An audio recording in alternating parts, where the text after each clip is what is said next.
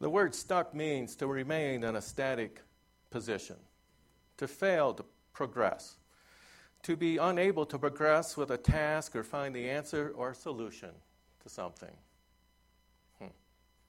Is America stuck? How many think we're stuck, spinning our wheels? Okay. Okay, to me and people like Richard Reeves, the author of our reading this morning, America is stuck. At the very least, we're at a crossroads right now and must decide about who we want to be. And doing nothing, saying nothing, staying silent and still for this particular question is indeed a vote for whatever comes our way. What we decide together in the next couple years about the American dream, not who will be president, will determine nothing less than the future of America and whether or not the American dream is a possibility or if it's just that a dream. Here are the questions we're going to explore today. Is America really stuck? If we're stuck, how stuck are we? And last but certainly not least, what can we do about being stuck? How do we get unstuck? Stuck's a great word to say, by the way. Can you feel it in your mouth? Say stuck. Say it with me. Stuck. All right. we addressed the question about whether or not America is stuck in Reeves' reading. I believe America is stuck. America is in a static position, failing to or unable to make progress. The second equally important question is how stuck are we? And for those of you that aren't convinced that we're stuck, these statistics are eye opening. They were for me. Think about social mobility. Americans born at the bottom rung of the social ladder are now less likely to rise to the top than those similarly born in most other nations. Only half as likely as their Canadian counterparts. 7.5% of the people in the United States will rise to the top of the social ladder. That's good, but it's compared to 9% in the United Kingdom, 11.7% in Denmark, and 13.5%, almost double, in Canada. You've heard of the glass ceiling, right? The inability for certain groups to rise and be promoted and make more money. Let me introduce you to the glass floor boys born in 1948 to a high earning father, someone in the top quarter of wage distribution, has a 33% chance of becoming a high age, high age, high wage earner themselves. Those born in 1980 had a 44% chance, 44 to 33% chance of staying at the top. A glass floor prevents even the least talented offspring of the American affluent from falling lower in the economic ladder. So there's a glass floor for individuals. I think there's a glass floor for multinational corporations too. The American tax code is full of guarantees, tax breaks, and deductions to keep the glass floor intact for companies and individuals. A dozen American companies, some the largest, now use offshore accounts and subsidiaries cleverly and intentionally to avoid paying their share of U.S. taxes, all in accordance with the present U.S. tax code. Apple, for instance, per a recent 60 Minutes segment, has 1 million employees in China. Yeah, 1 million. Mostly skilled tool and die makers, and reports roughly two thirds of its income through foreign subsidiaries therefore avoiding U.S. taxes on those earnings, all in accordance with the United States tax law. A dozen or so more of these largest companies have or are following suit with offshore accounts and earnings reports, again, all in accordance with the U.S. tax code. What about distribution of wealth? Total wealth before any government intervention, market inequality, is about the same in the US as it is in Germany and France. However, America's wealth is much more unequal because American policy moves less money from the rich to the poor. As Reeves points out, inequality is not fate or nature, inequality is a choice. How about this?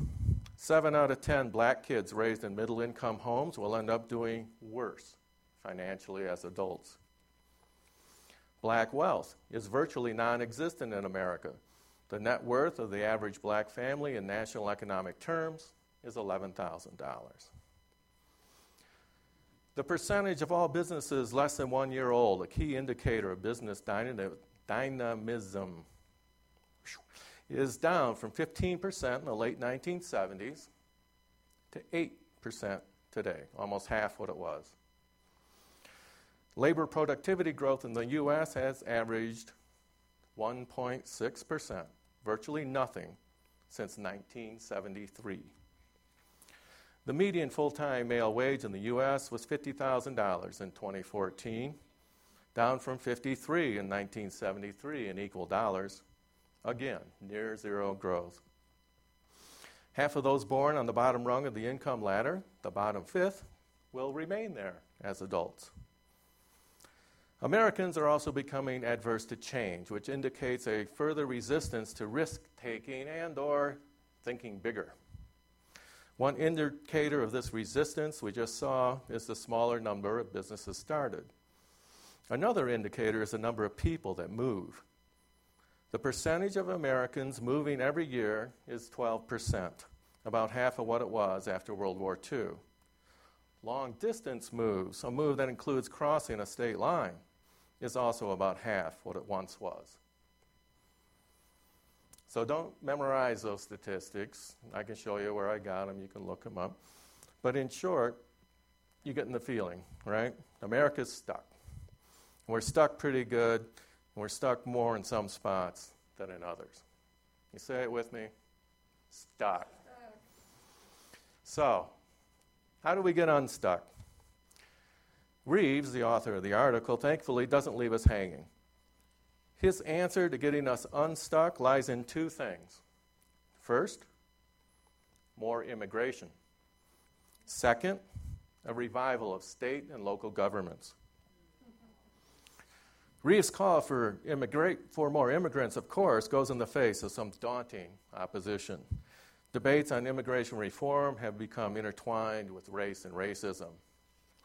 More than 4 in 10 white seniors say that a growing population of immigrants is a change for the worse. Half of all white boomers feel that immigration is a threat to American customs and values. It gets worse. In a just released NBC News Esquire survey, 51% said that immigrants strengthen our country, and 46% say that immigrants are a burden on our country. But of the 51% that said immigrants strengthen our country, 73% were Hispanic. 63% were blacks.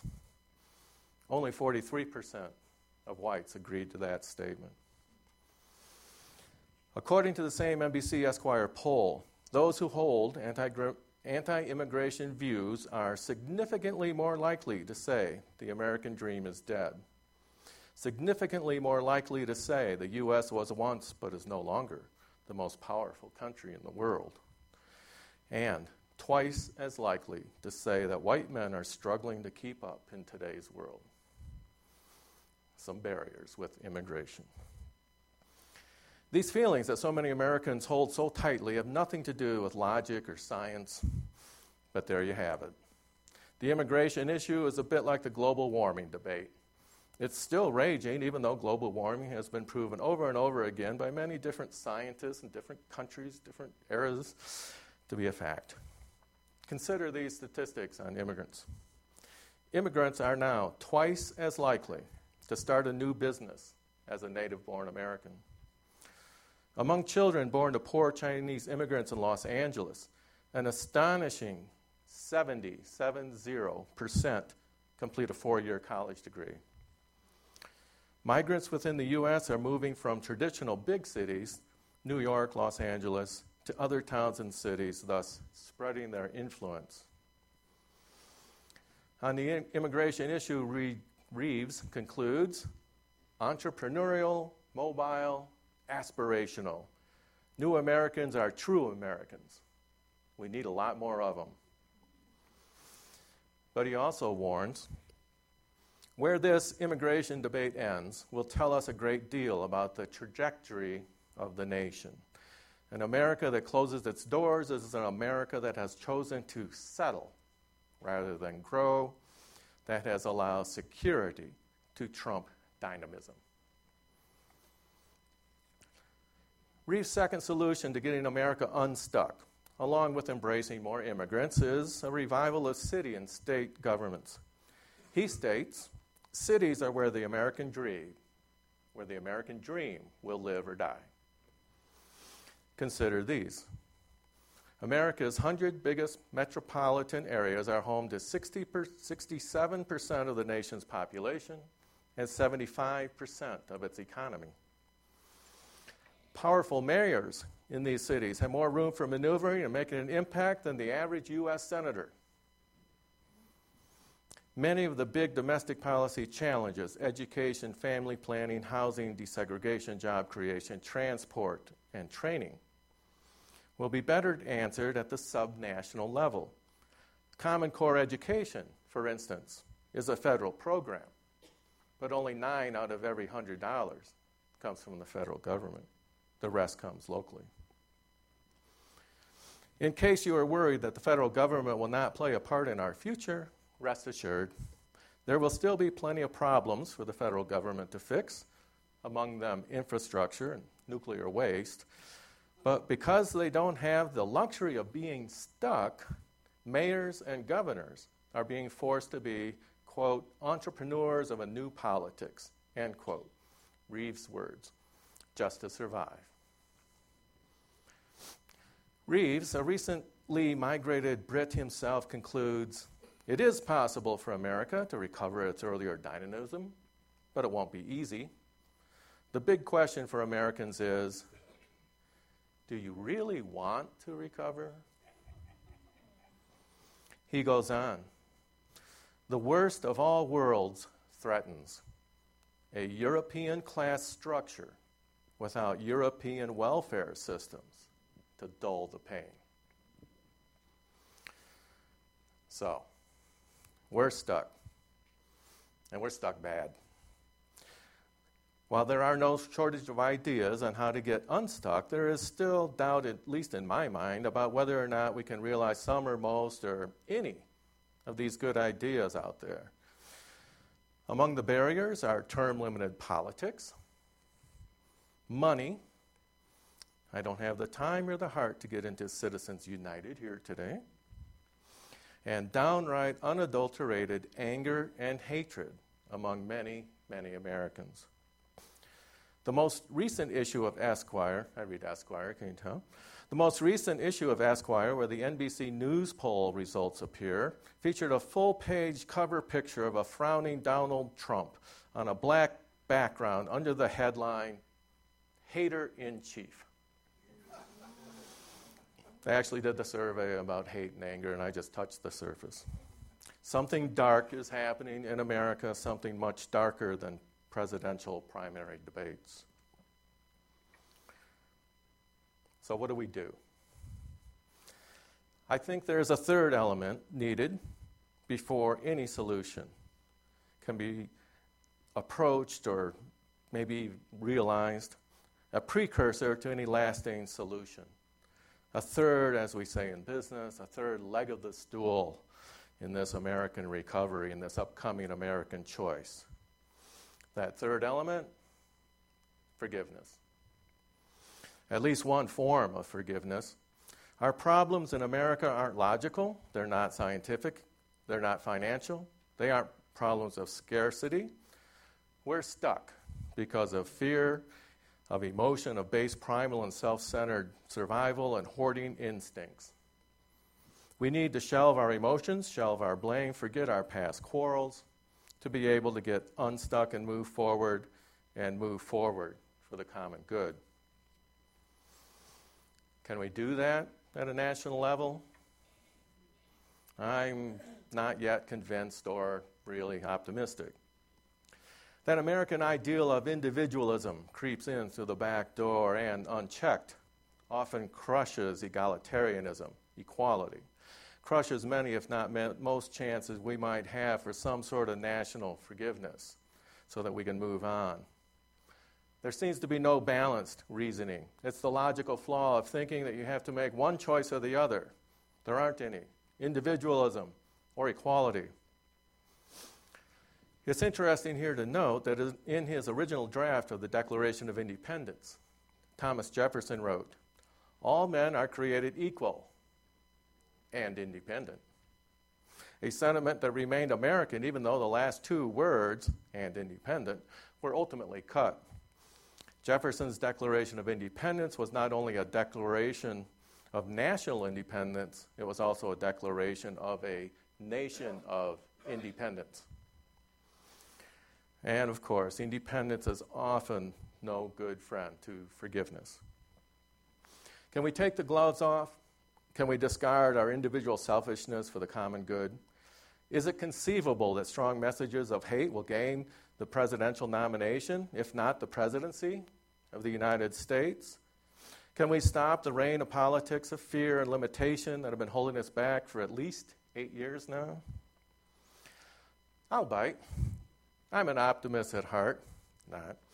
Let's assume we can for now. Let's say we can stop the fear and scarcity and hate. Wave a magic wand of forgiveness over the land and replace that fear with with what? And and who will do the replacing? I can pretty much bet that it won't be a politician and we can all hope it won't be some military regime or dictator or some other faction that plops us into a civil war of some sort to try to save our starkly different ideals in some last gasp, desperate effort. We've been there, done that once before. No, I think the change we need, the push we need to forgive one another, the impetus to move forward together is going to come from another unusual, unexpected source from an artist, from a poet. Abraham Lincoln purportedly said when he meet, met Harriet Beecher Stowe, the author of Uncle Tom's Cabin, subtitled Life Among the Lowly. So, this is the little lady who started this great war. that quote as much as I love it, I better be honest. It was uh, not quoted until 1896, and of course, Lincoln was dead for 30 years. Anyway, it's still nice, still nice quote. Literature can change the world. I think the change we need, if we get it in time, will come from the artists among us. I don't have faith that any other system currently at our disposal will, will, resolve our issues or that people will wake up in time on their own, given conventional wisdom or norms, to what is happening who was it that said, you do the same thing over and over and over again and expect different results? What do you get? Insanity. And who was that?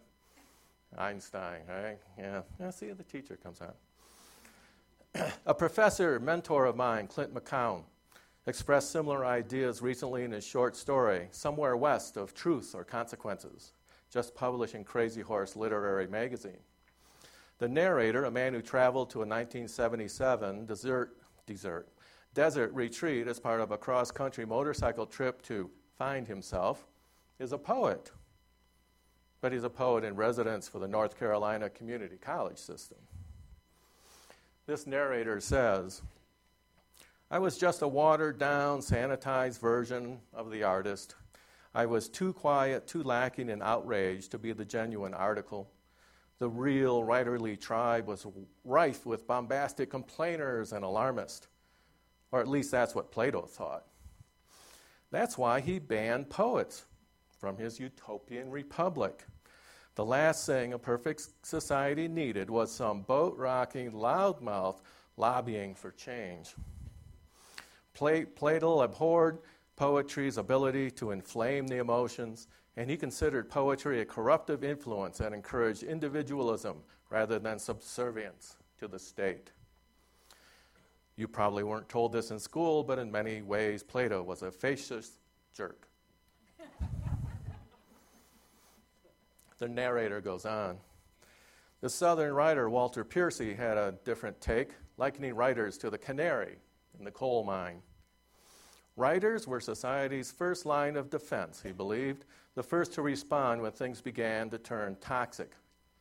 It was a lousy job when you thought of it, considering that the canary typically died from the fumes, but at least the canary served a purpose. Perhaps today, this Sunday morning, we found our cause, our purpose, gained a renewed sense of urgency. America is stuck. We need to get America unstuck. And forgiveness, not politics, not new ideas, not more funding, not more or fewer laws or regulations, is our first step. Even before we welcome immigrants and revive local politics, like Reeves said we should.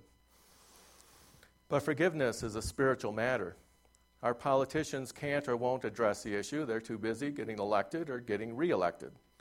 Most citizens aren't even aware what, of what the real issues are, let alone how to address them, and are instead content to let someone else do their thinking and changing for them, kind of like the settlers in the allegory of the cave.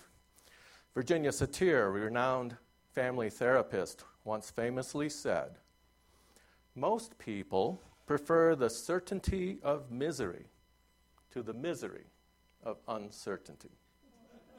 Let me read it again because it's really good. Most people prefer the certainty of misery to the misery of uncertainty.